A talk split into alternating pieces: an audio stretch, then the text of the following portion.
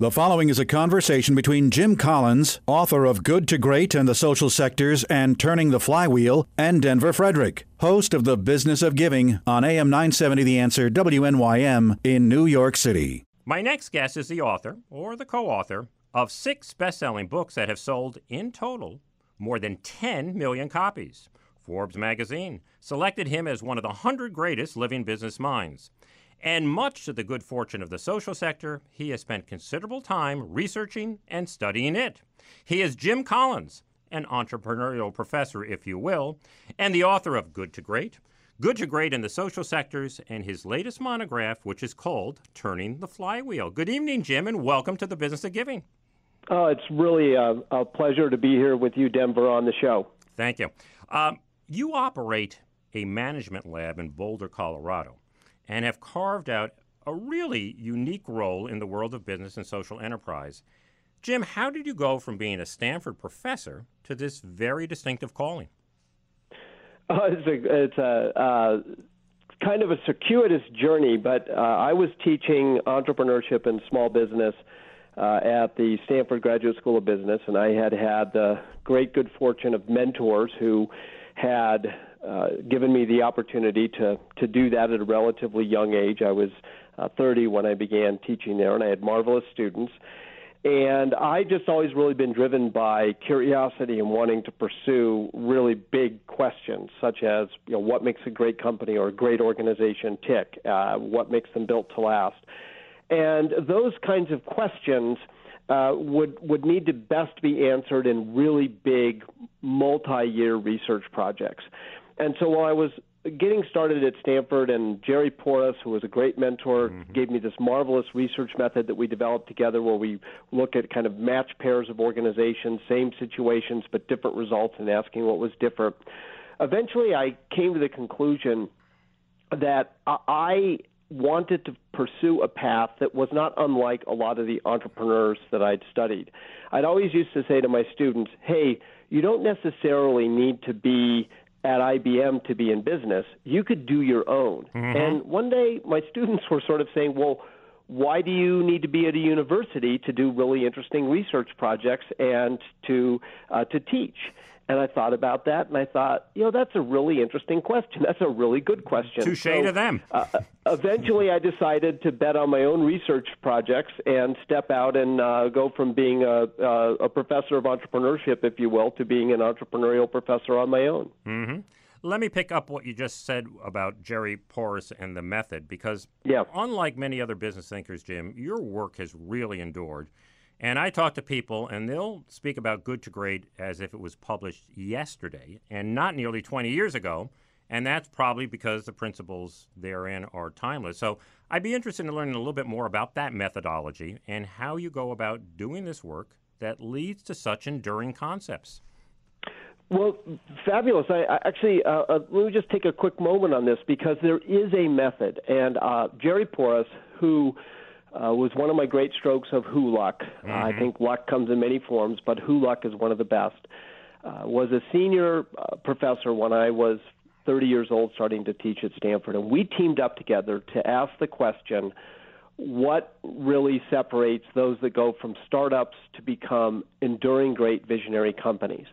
And the question was, how would you study that? Mm-hmm. And w- there were two elements of it. The first was to realize that you can learn a lot from history, that you can find companies that became enduring great companies. You can take, say, Walt Disney and his garage, and then go from his startup all the way up to becoming the Disney that we have today. Uh, or you could do that with a 3M, or you could do that with any number of you know kinds of companies, and they were all once startups. So you study them over the course of history, just like you'd study the history of the United States. Mm-hmm. And but then there was, and, and history is a great teacher because organizations evolve, right? There's no single slice of time. You have to look at it step by step. But then Jerry introduced this really important idea. He said, What we need to have is a control set. Now, in science, you would do double blind, randomized, placebo controlled trials. Right. But you can't do that in management. But Jerry had the brilliant insight to say, we could use the method where you go back and say at the birth of an industry, you essentially kind of have a randomized trial. Mm-hmm. You have pairs of companies that were in the same spot, same time, same opportunity, same resources, same moment in history. And then one became great and the other did not, coming off of the same kind of circumstances, almost like twin studies. Yeah. And Jerry said if we then not just look at what the successful ones share in common, but what they share in common that is different from the comparison set that didn't become great coming off the same circumstances, and you really focus on what was different, not just what did the successful share in common, you will then see what the differentiating principles are that separate the enduring great from the others. And the key was what Jerry really pushed us to do early on was to say we're not going to look for best practices of the moment. Mm-hmm. We are going to look for enduring principles that will always be true. And it turns out they're not even business principles. Because if you're studying great companies to not great companies, companies drops out. And what you're really looking at is great versus not great. So when we talk about level five leadership, or we talk about preserve the core, stimulate progress, we talk about the flywheel, those are not business ideas.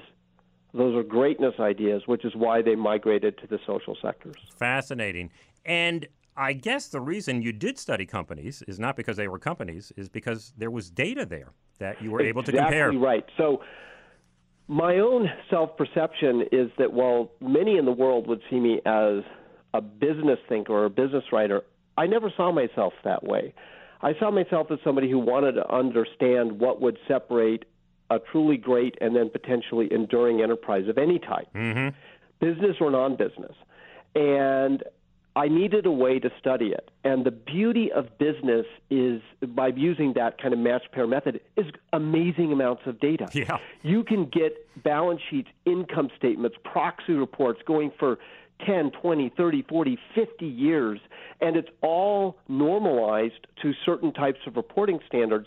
So you have marvelous amounts of very good data from which to draw your conclusions. Transcripts of conference calls uh, with investors, everything in the world. Exactly, exactly. And that's why the work takes so long. People often ask, why does it take six years to do a research project? And the reason is because you have to study everything from inception over the course of decades, and you read everything that's ever been published by or about the company and uh, and that just gives you it's it's it's massive. I mean, it can take three or four months just to process one case study of yeah. working virtually full time. Yeah, but that, of course, is one of the reasons your work is so enduring and so relevant, even as the world around us has uh, apparently changed and evolved. Well. After you wrote Good to Great, you subsequently came out with a monograph titled Good to Great and the Social Sectors. Now, why did you believe that a separate monograph was needed for the social sector? So Denver, this this was a kind of a surprise uh, how it came about. It was a surprise to me. So after Good to Great, which came after Built to Last, so there was Built to Last, and then there was Good to Great, and mm-hmm. we had mm-hmm. these two pieces of work out there, and they had powerful principles within them. Uh, we noticed something fascinating at our research lab in Boulder.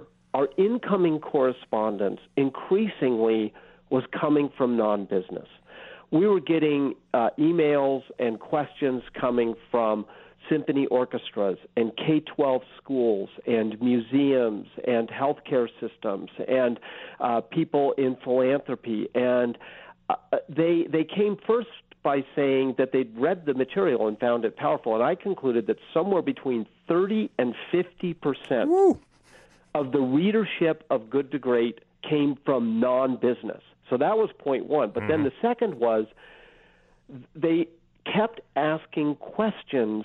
They believed in the principles, level five, first who, some of the things we'll talk about. But they said, we really want to know, Jim, what you think is how those principles might apply in a different way when you step into the different dynamics of the social sectors. So I thought I'm going to take that on. And I'll just share with you something interesting. When I first went in to do it, I wrote an entire monograph on good, great, in the social sectors, spent an entire year on it, sent it out to critical readers, many of whom were in the social sectors, And the feedback that came back, because I listened very closely to people, was I needed to throw it out and start over. wow. And I literally threw out the entire thing and started over. Why did they say that? Because I made a mistake in the first version, and later, of course, in the the later version, really, really uh, uh, came from a different view. I came at it with uh, thinking too much that like a business person. Mm. I and and one of the things I learned early on was you have to come if you come if your primary grounding originally was in the world of of like teaching at a business school, uh, working with companies and so forth. You need to come to the social sectors not with a sense of that you know. You need to come with a tremendous sense of humility that you don't know. And then there was another thing that I learned from them, which is business is the easy case. Business is the easy case. Running a major company is an order of magnitude easier and less complex than building a great social sector enterprise. Why is that? And I didn't understand that. And then once they taught me, I was like, I need to go back and really think how is it different? How is it harder? How is it harder? Well, there's multiple ways uh, that it's harder. So let's let's hit a couple of them. One is think about this. In business, you have these predefined definitions of success mm-hmm. return on invested capital, return on equity, return on assets, right? Cash flow metrics. They're widely accepted and they're easily measurable. And also, money in the business sector is both an input and an output. It's both a means to success and a measure of success and a fuel for success, right? But in the social sectors, money is not a definition of success, and it shouldn't be. Right. Money is an input, but not an output. So then, if you're running a symphony orchestra, as as as my friend Tom Morris was teaching me about the Cleveland Symphony Orchestra when he was there, you have to be very rigorous in thinking what does it mean for us to know that we are doing better. Mm-hmm. And if we just measure that in ticket sales, we're missing the point. Are we playing a more beautiful Mahler symphony? How would we know? Are we are able to take on a wider range of the repertoire? Are we able to bring people in to not just hear a great Beethoven Symphony 3, which of course still will give you goosebumps, but can, will people also take on difficult, dissonant 20th century music? Will they sit for a 12 tone? And will they do it in a way where they walk away saying, Thank you so much for exposing me to a musical experience that's challenging? Yeah. Is that you have to think those are definitions of progress and success and results. And you have to think very hard about what that is. That's a different level of thinking than do we simply have a higher return on invested capital. Yeah, and your subhead to that monograph was Why Business Thinking is Not the Answer, which has to make it my favorite subtitle of any book that I've ever encountered. Because, you know, I hear that all the time. Uh, you need to run these organizations more like a business. And I think we found out a little bit that it's just not that easy. And perhaps, you know, we have some evidence of that from some of the Silicon Valley guys who were going to fix education and try to intervene in a way which was much more like a business and really hit some walls and recognize it's just not that simple. It's a little bit more complex. Well, one, one thing that, that the reason I put that subtitle on there about why business thinking is not the answer is that first of all, that was a lesson I had to really learn, mm-hmm. uh, and why it took me a whole second year to rewrite the monograph through the lens of why business thinking is not the answer and and and what I what I really uh, and I want to thank my critical readers for really basically making me really embrace that and see it. But but what I also came to see is this. Think about it this way: most businesses are average mm-hmm. by definition, right? Most businesses are average businesses. They're not great. Yeah. And so, if you just took the practices of average businesses and ported them to the social sectors, all you're doing is exporting the practices of averageness. Why would you want to do that? so the real question is not business versus social. That's a that's an unfortunate frame. Rather, the key difference is great versus good, great versus not great, great versus mediocre. So when you talk about the principle of level five leadership or the principle of a culture of discipline, a culture of discipline is not a principle of business. It is a principle of greatness. And a great company will have a culture of discipline, but so will a great hospital really getting disciplined about how do we know at lowering costs and increasing patient outcomes we're doing that in an increasingly diff- disciplined way and and and you will find a culture of discipline in any great kind of organization business or non-business and you won't find it in a mediocre one business or non business. That is a wonderful distinction. You've mentioned a couple times now level five leaders and a yes. social sector leader that you have great admiration for and probably would consider to be level five is Wendy Kopp. Yes. Tell our listeners uh, what a level five leader is and then who is and what makes her so exceptional. Exactly. So I think this sort of there are two things we can do with level five, but first let's teach it through the lens of of uh, Wendy Kopp, who uh, full disclosure, is a friend. Yep. Uh, I I admire her tremendously. I've known her for years.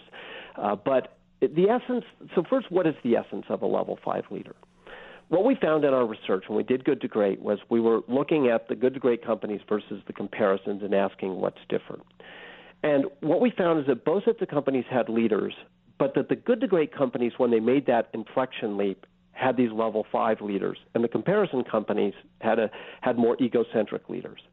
And what the level five leader is, is a leader who is first uh, ambitious for and in leading in service to a cause that is bigger than they are. Ah.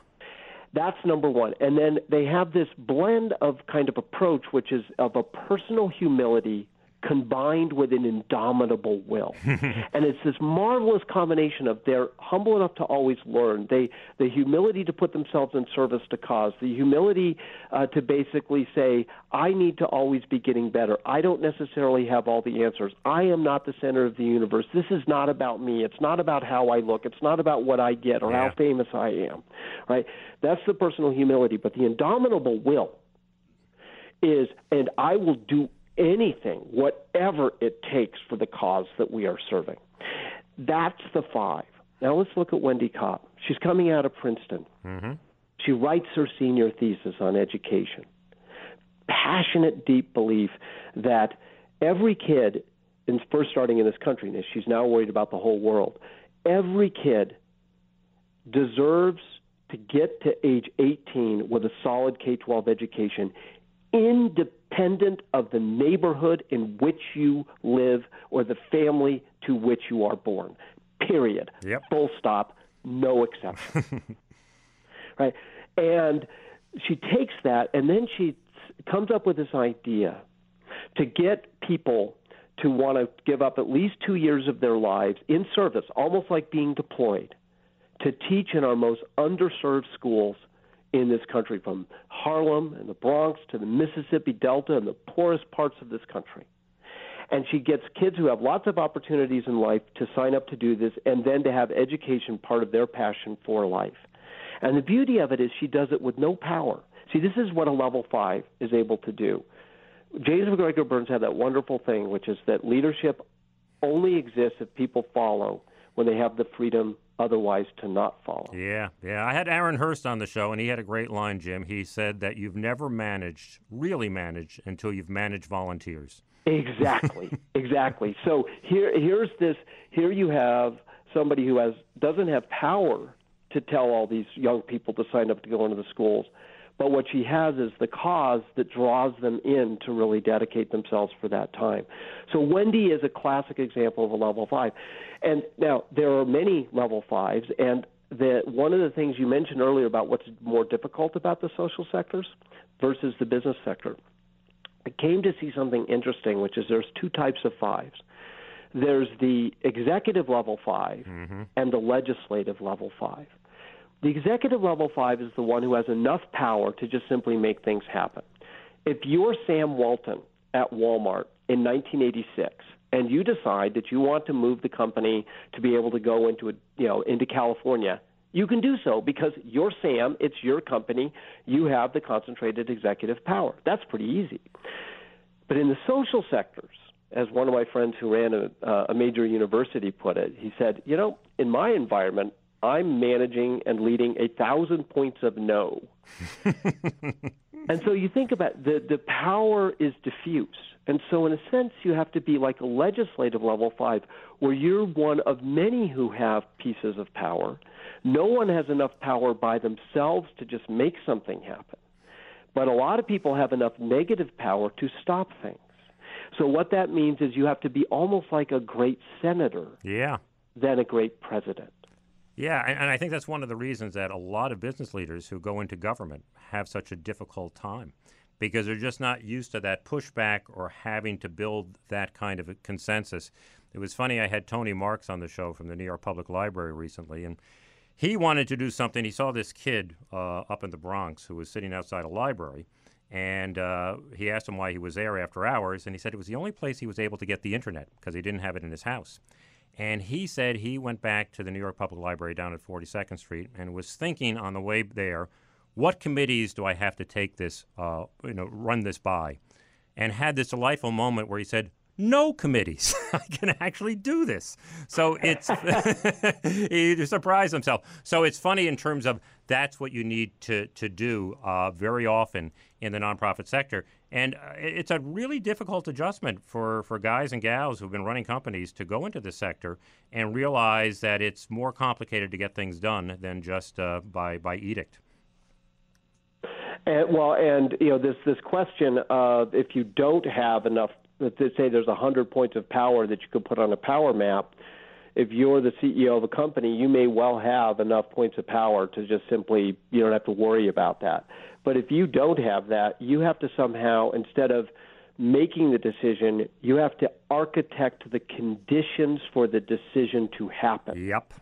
And that is a fundamentally very difficult task, which is why, in my view, and Peter Drucker said this many years ago, but I came to the same conclusion looking at it that the leaders in the social sectors have more to teach business leaders about what true leadership is than the other way around. So interesting. You uh, talked a moment ago about the first who, then what principle. And yep. in speaking to a lot of leaders in the sector, boy, they'll put as one of their top two or three challenges recruiting and retaining talent. And yep. we know it's important to get the right people on the bus, but we're in a competitive market right now. There are now purpose driven businesses that are competing for people who really want to have meaning in their life, and they just can't compete sometimes on salaries or benefits. Um, what do they need to do to succeed in getting those right people in their organization? Well, so let's talk very briefly about what the what the first who principle is all about. Mm-hmm. And the the key word is the word first. So it, it, the, the the thing we found in our research is is not that people just focused on making sure that they had the right talent. That wasn't the finding. The finding was that they first and always focused on getting the right people, what we called the right people on the bus, before they even knew where the bus was going to go. yeah. And that everything in life is a question of are you going to come at a situation as a what question or as a who question? So first who means it, it, if we don't if we are, do not have the discipline to take however long it takes to get the right person, and if we have to leave a seat unfilled, we will do so. Mm-hmm. Right? That's a discipline. The discipline of first who is always to say, it is always first about get the right people, then figure everything else out. And so, so you know, it's interesting. Let me just share a personal version of how the shift from first what to first who uh, can happen. Please do. Um, my my wife. Uh, now we've been married 39 years. Uh, a number of years ago, had a cancer incident, mm-hmm. and uh, being a data type person who tends to respond to the world by trying to understand it, I responded first by reading everything I could get my hands on about how cancer works. And I'm reading about the molecular biology and DNA and RNA and different kinds of treatments and how cells mutate and all this kind of stuff as if that was going to be helpful. And finally, Joanne said to me, Why don't you read your own book? and, and what she said was, You're spending too much time on the what. Yeah. Don't spend any time on the what. Don't spend any time on what's the treatment, what's the schedule, what's how does the disease work why don't Jim you focus on helping me get the right who? Mm-hmm. If we get the right oncologist, if we get the right surgeon, if we get the right radiology consultants, if we get the right people, we're going to get the best answers. Why don't you change where you put your time? Help me build the bus.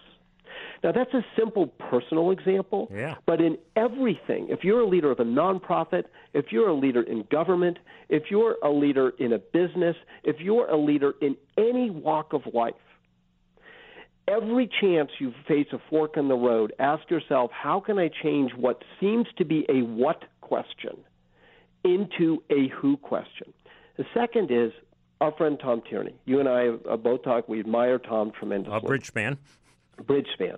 And he also created the, this thing called Bridgestar, which is right. about people. Mm-hmm. And Tom believes, uh, having spent so much time in the sector, that yes, it is always hard, no matter where you are, to get enough of the right people. But that doesn't change the fact that people don't spend enough time on focusing on getting the right people. And your the cost of capitulating to letting the wrong person sit in a seat for the sake of expediency so far exceeds letting the seat go unfilled until you find the right person that you should always exercise the discipline to leave a seat unfilled than to act too quickly and put the wrong person in it. Yeah, a great practitioner of that would be Gail McGovern, who is the CEO of the American Red Cross. And she said she will limp along with a vacancy for ever how long it takes to get the right person in the seat. And she Yeah. is really uh, aware of the uh, the price you pay when you just try to fill it. And you get that pressure sometimes. It's been open. He, she doesn't care. I'm going to get the right person there. And it's really worked out well.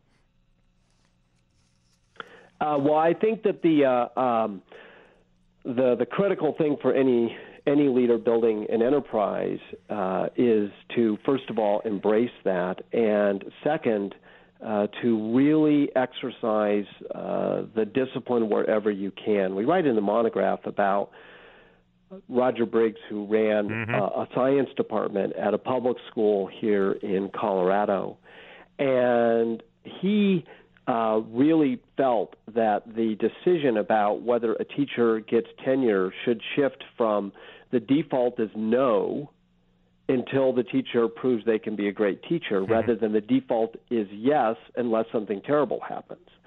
And he, in building his science department, applied that. And what happened is sometimes it would take a while for finally the right tenured seat to be filled. But once it was, then they were there. He would perpetuate those good decisions for a long time. And he built this marvelous little minibus of a spectacular science department mm-hmm. by exercising that discipline. Let me ask you about Built to Last in the context of legacy organizations in the social sector. And, you know, I've had an opportunity to speak to some of the CEOs of organizations that are 75 and 100 and 150 years old, and even have gone to visit their offices. And I see some that are really embracing change and are moving along quite nicely as the environment and the world around them changes, and others that just seem to be stuck. They just uh, won't make the changes that they need or, or they can't. What is the difference between an organization that can do that and one that is just paralyzed? So, so first, just for uh, for folks who like to go back and find some of your shows, I think two really great examples of that in your uh, in your show uh, that uh, this very conversation came up of folks who are doing this well uh, were I believe it's Dan Weiss of the Metropolitan uh, Mhm. Museum and Simon Woods of Los Angeles Phil. Yeah. Right? And in both of those cases, uh, they were talking about one of the key principles that um, uh, they were using their own words, but essentially what we found in Built to Last. So Built to Last asked the question: What separates a truly visionary organization, a truly great organization, not just over the course of one leadership cycle or you know a single decade, but multiple decades uh, through multiple generations of leaders and multiple generations of societal change, technological change, and so forth. And and after six years of research, um, we uh, essentially distilled it down to uh, a couple of key principles. And the core key principle is this idea called preserve the core Mhm. and stimulate progress. And as I was listening to both of those shows, I was really struck by they are really talking about preserve the core, stimulate progress. And you have to do both. So one side is you have a core set of values and a core reason for being. You know, we're going to we're going to put music in people's ears that's going to transform their emotions in their brain. Uh, we're going to uh, uh, allow everybody to have an experience of some of the most extraordinary art in the world that could transform uh, their view of everything. Right? You have that sort of core sense and the principles that you live by that you will never change. That's preserve the core. But over the course of decades to centuries, right, you, you, the world changes. Mm-hmm. And that brings us to the other side, which is all about stimulate progress. It's a big genius of the and. Preserve the core on one side. Stimulate progress means, well, you know, we need to be thinking about. I remember uh, Simon talking about we need to think about what kinds of people do we have in the orchestra, what kinds of music do we play, how do we uh, connect in with uh, current types of technology, all these types of things that's all about stimulating progress. And the ones that do it well over time are living constantly in the in the in the genius of the and of preserve the core and stimulate progress. Here's the big point. People confuse core values and core purpose with operating practices. And what you have to do is to separate those. So let's take the world of academia. Mm-hmm. There's a core value of intellectual freedom of inquiry. That should never change. That's preserve the core. But there's a practice of academic tenure, which is you can't get fired for what you think. Well, that's a practice. And now, if someday it turned out that the practice was no longer helpful, you have to be able to say, no, we're going to change the practice and we're going to keep the core value. So, as these storied organizations, great museums, great orchestras, uh, great universities, uh, great foundations evolve, they need to always be able to say we need to be very clear what are the values and what are merely the practices. And they may look like sacred practices, but they are still practices, and therefore they can change. And that is the genius of the and because I think so many folks live with preserve the core or stimulate process. Exactly and, right. And, and the whole key to the concept is preserve the core ferociously, fanatically, yeah. intensely, right? Passionately, and at the same time, all the time, relentlessly, passionately, energetically stimulate progress. Wow. Both, every day, all the time. So well said. You know, another recent focus in the sector has been making big bets for social change. And I think folks don't want to mitigate a problem anymore, but they want to really solve it. And this has been promoted by the likes of Bridgespan and the MacArthur Foundation. How should a social sector organization, and so importantly, a donor, go about making an intelligent big bet? So, uh, you know, one of the things that, that we've learned in our research, and this is something that my colleague Morten Hansen and I uh, found in in uh, what became the book uh, Great by Choice, where we were looking at who does well in really turbulent and disruptive environments. Uh, and, and one of the things that uh, that we found is this thing we call bullets and cannonballs, and the mm-hmm. idea that you you fire bullets, which are small calibrated shots. Like if you had a ship bearing down on you, uh, you you then uh, you, you know you take a shot at the ship with a bullet and it misses, but you reset again and you fire another bullet and it misses, and then you recalibrate and then ping, you hear the side of the ship. And then you take your gunpowder and you put it in a big cannonball mm-hmm. and you fire the cannonball on the on the tr- calibrated line of sight. And what we found with a, a, a lot of uh, companies that struggled and failed is they fired uncalibrated cannonballs, right? And they just splashed in the water, and then they were out of gunpowder and they were in trouble. Or they didn't fire enough bullets to find new things that would work that would allow them to fire the cannonball. And what we found, a real punchline in our work, and this is going to sound like heresy, I don't mean it to, but we did not find that just being innovative, more innovative, innovative separated the great companies from the others. That, that we did not find. Everybody innovated. What we found was it was the ability to scale empirically proven innovations, the ability to calibrate with a bullet and then to scale it into a cannonball is what better separated the great winners than just the pure amount of innovation. So now let's take that over to the social sectors. Mm-hmm. What we have, if, if you the if you think of all the experiments that are happening out there, say what's happening when somebody does something really great in a school.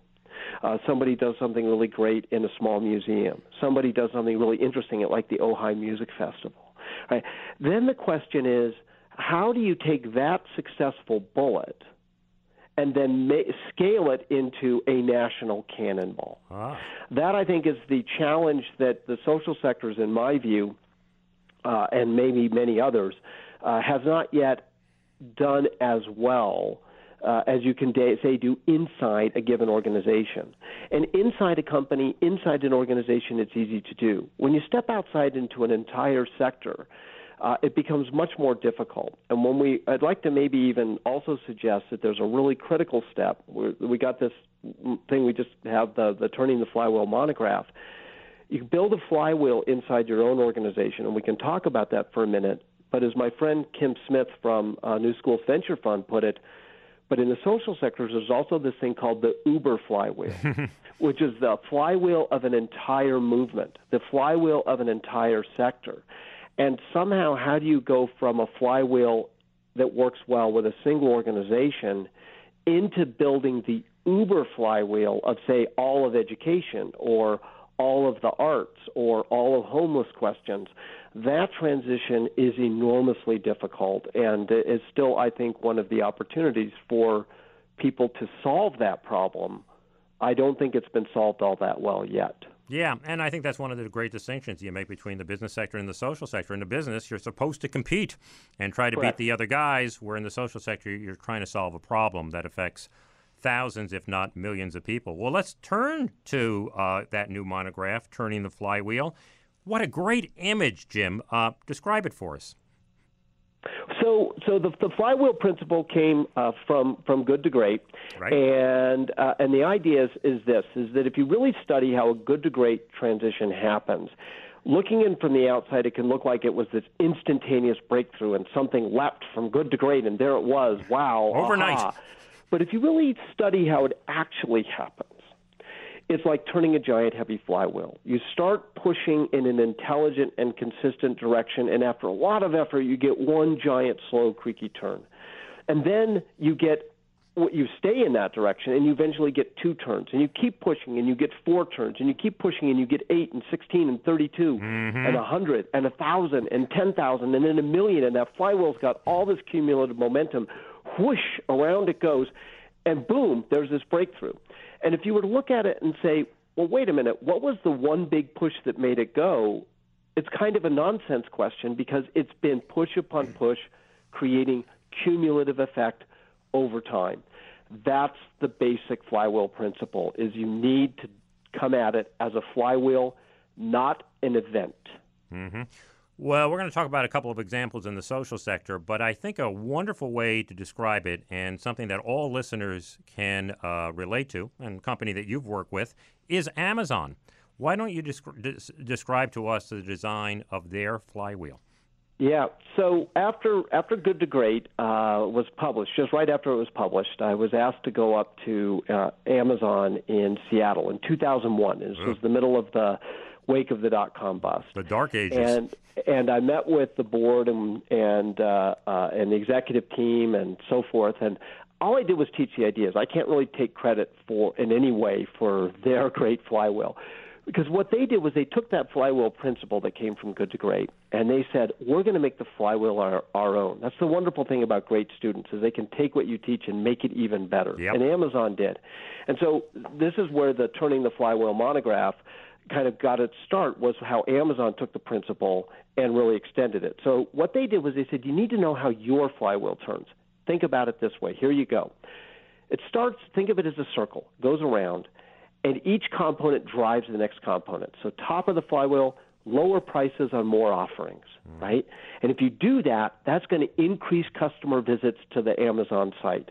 And if you do that, then that's going to get attract third-party sellers. And then if you do that, that's going to allow you to extend the store and expand distribution. And if you do that, you're going to grow revenues per fixed costs.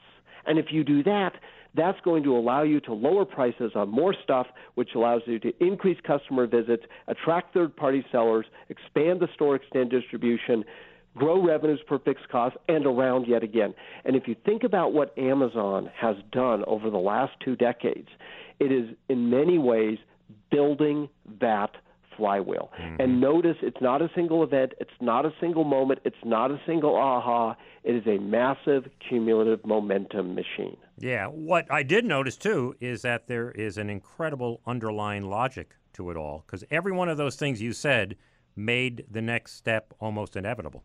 Exactly. That's the key. Is a flywheel is not, and this is what something people really need to grasp, and part of why I wrote this new monograph because I found people working with the flywheel but not getting it right. So I wanted to help them get it right. And uh, essentially, a flywheel is not a list of aspirations drawn as a circle or a list right. of action steps drawn as a circle. It's capturing the underlying logic of momentum that if we do A, then that's going to inevitably lead to B. And if we do B really well, it will inevitably lead to C and around back to the top. And if you have somewhere between four and six components that reinforce like that, and you do them really well, and you understand that architecture, it can create tremendous momentum. For sure. Well, let's turn to the social sector, and one of the most admired healthcare institutions in the world is the Cleveland Clinic. You include that in your book. Walk us through their flywheel.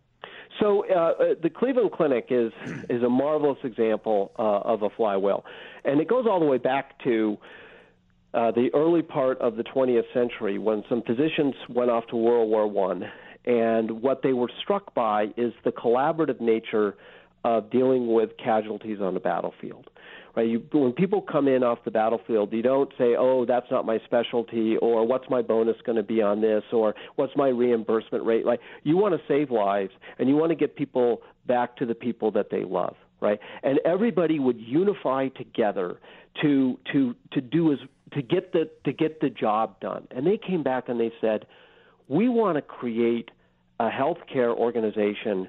uh, and they were from Cleveland, mm-hmm. that captures that same spirit. And so they built this thing where they said we need we need physicians who are going to be ones who can work collaboratively, who aren't going to be worried about what their reimbursement rate is or any of that. They want to join the cause of we're going to do great medical work together collaboratively to get stuff done. So their flywheel starts with get the right medical professionals, right? It's get the people who can do that. And if we get the right uh, professionals, then that's going to allow us to create a culture of collaboration for patient centered care. The medical professionals who want to work together for the benefit of the patient will create that culture. And if we create that culture, then we can't help but work across specialties for the best health outcomes because mm-hmm. that's how they happen. Right. And if we do that, well, then we can't help but attract patients who want to come here because we do that so well. And we're going to get them from all over the world. And if we do that, that's going to fuel our resource engine, right? We're going to be able to fund this machine to do better work.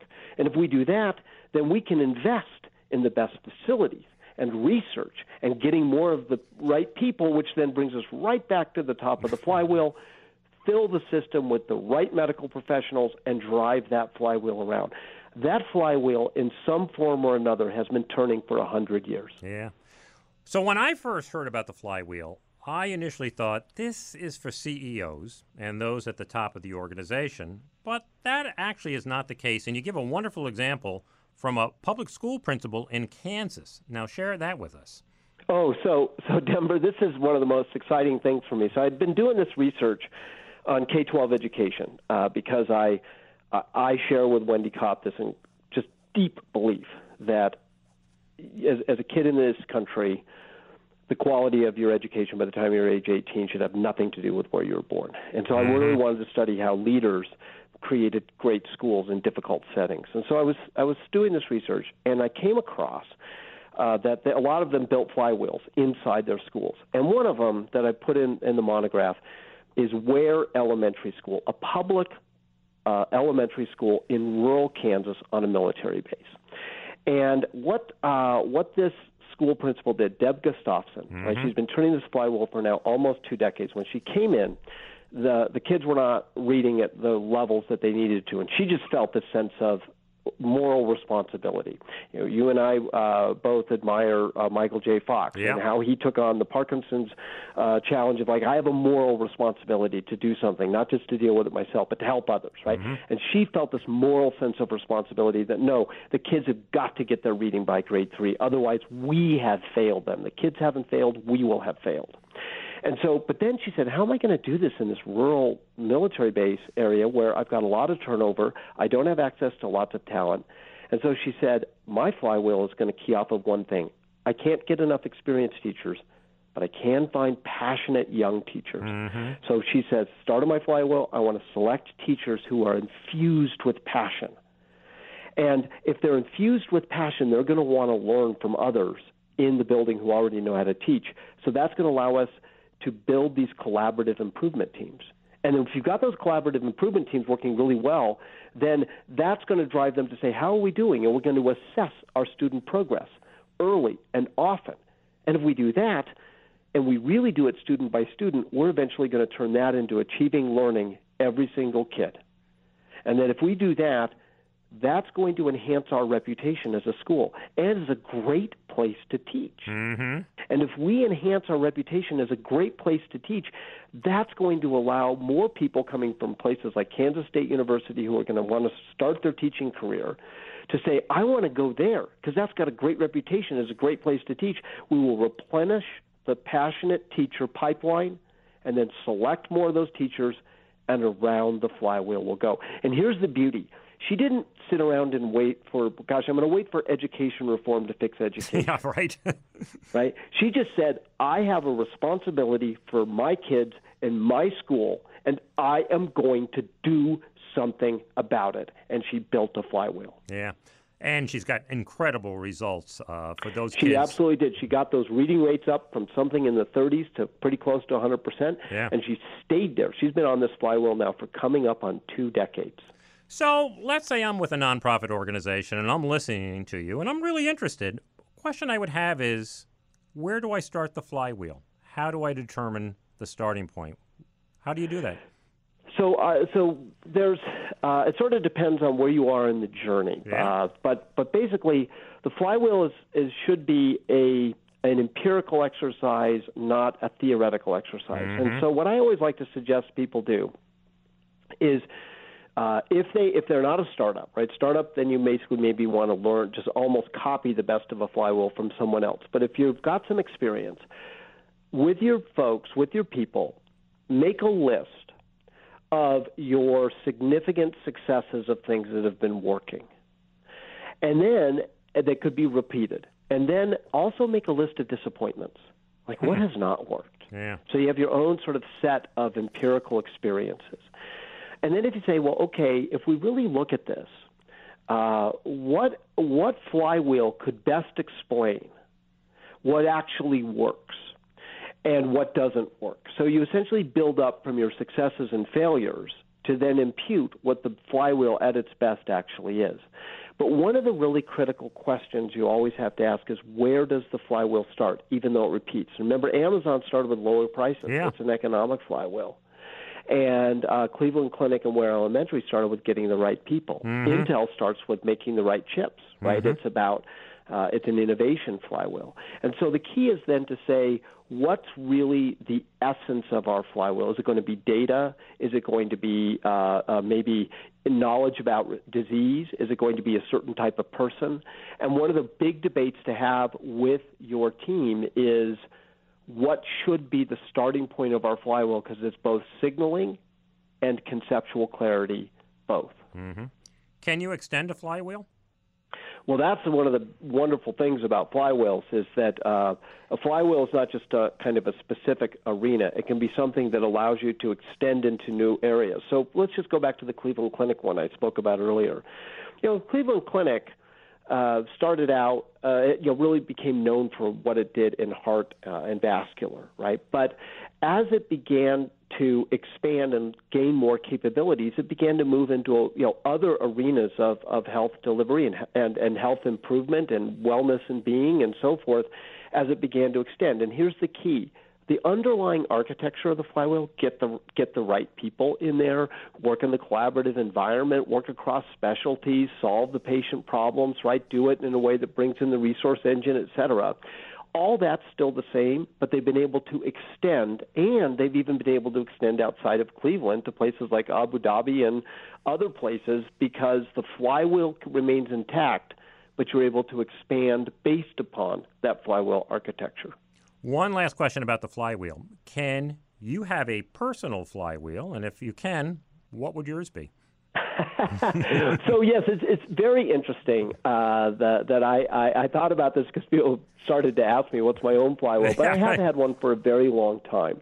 It goes all the way back to when I was 30. I'm 61, so I've been mm-hmm. on this mm-hmm. flywheel for about about 31 years. And uh, the flywheel begins. My flywheel begins um, with curiosity. Mm-hmm. That's what really motivates me. I'm just really curious person, and uh, my flywheel, uh, the curiosity, then inevitably leads me to want to ask big questions. And if I ask big questions, then I have to want to answer them with rigorous research, right? I don't want to just have an opinion. I want to have research. And if I do rigorous research, that's going to lead to insights like preserve the core, stimulate progress, and level five leaders and so forth, and be able to put those in a conceptual wrapping paper that people will grab them.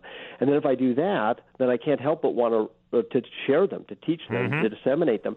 Like our conversation right now, I love sharing the ideas. I can't if we have them. I'm a teacher at heart. I want to share them. Yeah. And if I if I share them, well, then that has impact on the world.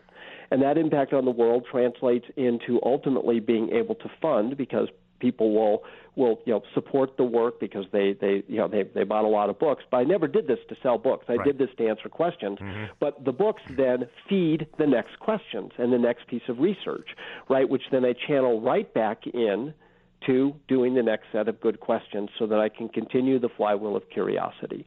Mine is all about questions, insights, and teaching.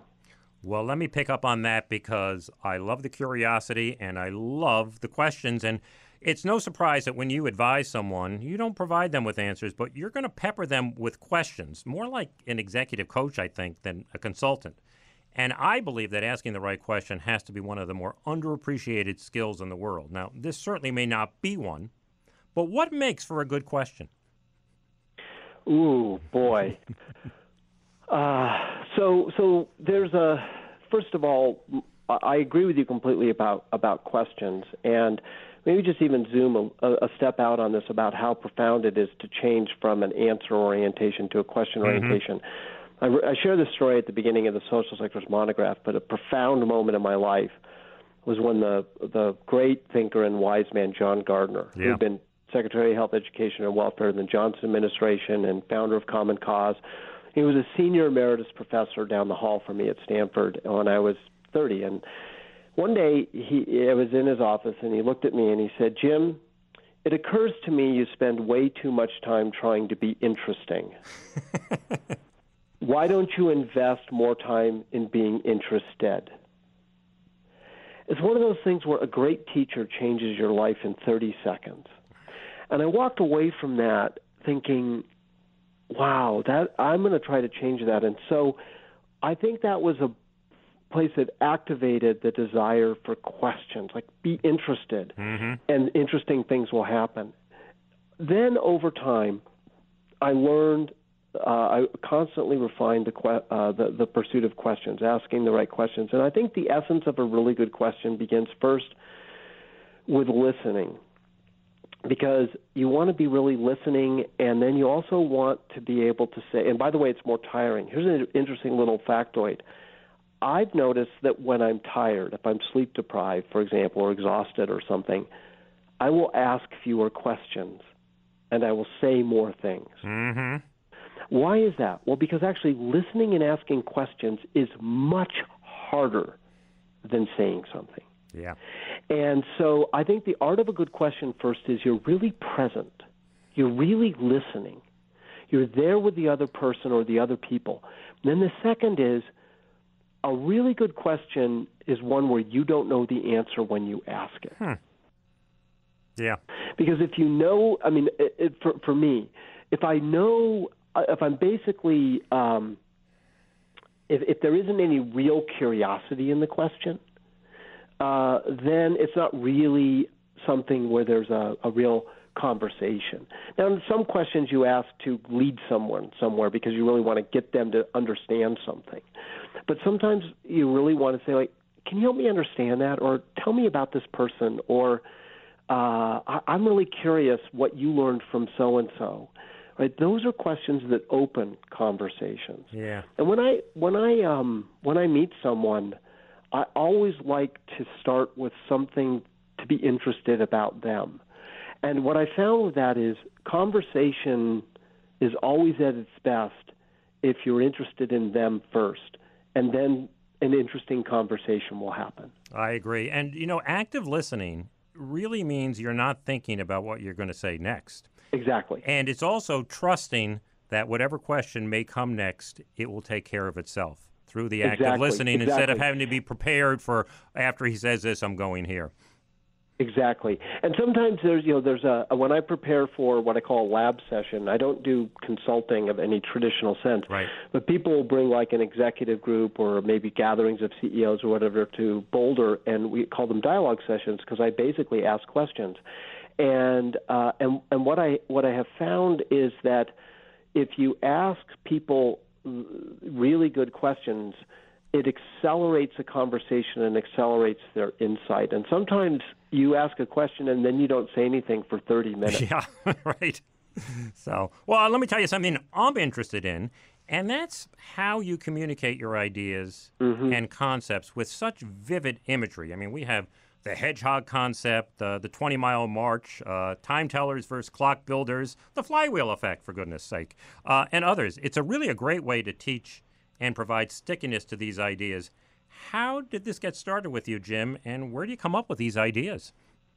Well, so so the idea is first, just to be very clear, uh, I, I never confuse the communication of an idea with the discovery of an idea. Right. So the first thing is you, you've got to do your research or do your work so that the ideas that you're communicating are really grounded in something where you have confidence that what you're teaching, like preserve the core, stimulate progress, or the flywheel effect, or be a clock builder, do more clock building, less time telling, right? They, they have years of research mm-hmm. behind them. But then you have this interesting question, which is how do you get somebody to really engage with an idea? And this was something that uh, that Joanne taught me. She had done some work on the question of which ideas tend to have impact more than others, and so you can't. You have to have the ideas from the research, but she taught me about this thing about uh, wrapping and unwrapping ideas, where she said, "Look, uh, if if I say to you, do you have leaders?" Well, you'll say, "Well, yeah, we have leaders," but we don't even know if we're talking about the same thing. Yeah, if I right. say to you, "Do you have level five leaders?" Now you have to stop. Mm-hmm. Now I've given you a package, and that package is wrapped in this thing. The wrapping paper is level five leadership, and you have to now unwrap this and say, "Well, what is level five? And how's a five different than a four? And h- what does that mean? What's the concept behind it? And then you unwrap it like unwrapping a gift. Yeah. And then you rewrap it, and now you have the idea. And that I learned from Joanne. She really taught me how to do that. And then the second thing is this um, I always think about what's the right conceptual vehicle for a concept. So sometimes a vehicle is like a stage process. When I studied how companies fall, five stages of decline, right? It's a stage concept. But like preserve the core, stimulate progress, Jerry and I talked a long time. What kind of concept? It's a dialectic, like thesis, antithesis, synthesis, right?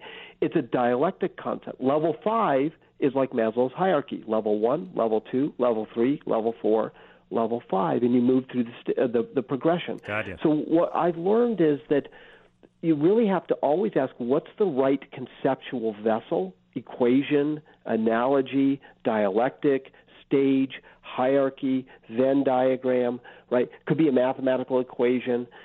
What's the conceptual vehicle that, to best capture this concept? And then what's the wrapping paper that will help people engage with it? And that takes creativity. So, what stimulates your creativity? What kind of inputs? yeah, it's funny. Well, so part of it is I'm just kind of fanatic about uh, about creative hours, and uh, as people who know, we have this concept called the 20 mile march, which is you you set out like you're walking across the United States, and you you do you know you have to do at least 20 miles a day every day, right? And Mm-hmm. then eventually get to the other side of the country. And it's a principle that came out of the Great by Choice research with Morten. But uh, I've always had a 20 mile march, which is I measure my creative hours every day. I basically ask how many creative hours did I get, and to me, a creative hour is anything that contributes directly uh, to uh, something that might be a new idea or a new creation that could be replicable. And uh, and so at the end of every day, I put in a spreadsheet how many creative hours I got that day. It can be zero, it could be eight. It, It's usually somewhere you know in between. But every 365 day cycle, such as today, uh, to 365 days ago, has to be above a thousand hours. Hmm. So I actually rigorously hold myself to account that I have to get a thousand creative hours every 365 day cycle for 50 years without missing. And I manage my life and my time that way, so therefore I manage my commitments very carefully to leave lots of vessel time for creative time. The second is that uh, I find, you know, it's always a combination of research. I love to read way outside my field. Uh, I just finished uh, taking a course on uh, the history of the Black Death in the 1300s. Yeah. Um, I mean, I don't know what that has to do with anything I'm studying, except it stimulates ideas. I love to read voraciously. Uh, I love conversation. You and I had a conversation before we began today about some people that we both admire, right? And well, we learn from that, and and then the research itself. And a lot of it is you're always listening for something. You're processing. You're processing. You're processing, and then something pops out of your mouth and and you go, wow, that's an interesting idea, and you it's like you grab it before it disappears and you write it down. And I keep on my on my iPad, I have a little thing called Creative Insights, and anytime something occurs to me, like I'll share with you one. I was doing a dialogue session with a group of folks from outside this country. I challenged them to work on their flywheel, and then we moved to challenging them to think about their own 20 mile march. And I had this insight that I hadn't had before the best 20 mile marches connect to the very top component of the flywheel. Huh. I didn't know that, and I, I mean, I, I, I, even though I developed the concepts, in that session there was this flash of aha, and now forever I have that understanding. Yeah. Well, I hope you don't mind me saying this, Jim, but you are a bit of a freak. You realize that? yeah, uh, I am actually, and, and I, I, uh, you know, it, it, but I'm, but I, I'm so curious that I kind of can't help but be, Yeah. and I so love sharing and teaching uh, the ideas that I can't help but be, and and I'm really, you know, I'm really a very fortunate person because I stumbled on these questions of what makes a great organization, a great company, a great enterprise tick, and they occupied me for 30 years. I'm moving on to new questions now, but but uh, for my next 30 years, if I'm lucky enough health-wise to be granted uh, another 30 years, my my role model in many ways was Peter Drucker and people like John Gardner, and they had a really long run.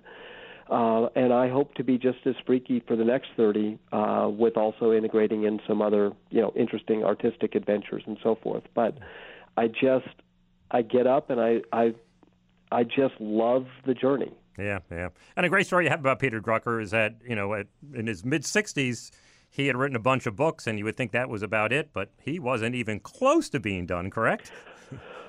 Oh my! So, it, so this is. Uh, I was really lucky because I got. I uh, Peter was almost exactly 50 years older than me. I was born in 1958. He was born in 1909. And I went down and visited him when I was 36, just at the time I was leaving uh, to go, go off on my own to set up my own research path and to be an entrepreneurial professor. And um, and I I asked uh, Peter on that day. He was 86. Uh, I said, uh, "Which of your 26 books are you most proud of?" And he said, "The next one." and he wrote 10 more. Yeah. And I have, I'm literally looking at it right now. Um, I have a picture of all of Peter's books based on the year that he uh, laid out sequentially uh, on the year that he wrote them. and it starts with the end of Economic Man and goes all the way to the end. Uh, and I, when I was asked to give the keynote for Drucker's uh, 100th centennial, he had died a few years earlier, but at the at, at Claremont at the Drucker Foundation, I went and I, I looked at the bookshelf and I asked, where was he age 65 on this shelf? And the answer was he was one third of the way across the shelf at oh age my. 65. Mm-hmm. He had two thirds of his life's writings left to go when he was 65 years old. And I have that picture, and I'm 61. And so I keep a little note to myself that's kind of around 25% that is, you are here. Yeah, yeah. Well, what an inspirational note to close on. Other than this, um, what are you going to do for the next 30 years? Um, what's got you curious now, and what are you currently working on? Well, so I'm I'm uh, uh, I'm I'm turning my attention to uh, larger questions. I feel that the 30 years of work on what makes great companies tick is. I will always teach those ideas. What makes great enterprises in the social sector stick through that. I always teach those ideas. But I think my core research on that is um, coming to a close. Mm-hmm. And uh, I'm now turning to the question of I did a project on K 12, not sure what I'm going to do exactly with that yet. But the big one is the question of self renewal, inspired by John Gardner. And, uh, and I'm looking at that question about why some people do that really well over the long course of time. People like Peter, people like John, and others. Um, but in the end, before I'm, I'm done, if I'm granted health wise, I think I understand organizational renewal really well. Uh, what I'd really, in the end, love to have is a three layered cake of a contribution individual self renewal, organizational self renewal, and societal renewal. Mm. And if I could, before I'm done, contribute insight on all three layers and how they interrelate individual renewal, organizational renewal, and societal renewal uh, I feel that I will have done perhaps something useful. Yeah, for sure. Well, listening to you, you certainly know you have that fire in the belly. Well, Jim Collins, entrepreneurial professor and author of Good to Great and the Social Sectors, as well as Turning the Flywheel, among other books, I want to thank you so much for being here this evening. If people are interested in learning more about some of these concepts, tell us about your website and what visitors visitors are going to find there. So it's jimcollins.com, and everything there is freely available for everyone. It's all built around the concepts. I think of it as kind of cyber office hours where, where you can come and hang out with the entrepreneurial professor and learn. Well, Jim, uh, thanks for being here. It was a real pr- uh, pleasure and privilege to have you on the program. Thank you. I've really enjoyed it. I'll be back with more of The Business of Giving right after this. The Business of Giving can be heard every Sunday evening between 6 and 7 p.m. Eastern on AM 970 The Answer in New York and on iHeartRadio. You can follow us at Biz of Give on Twitter and at facebook.com slash business of giving.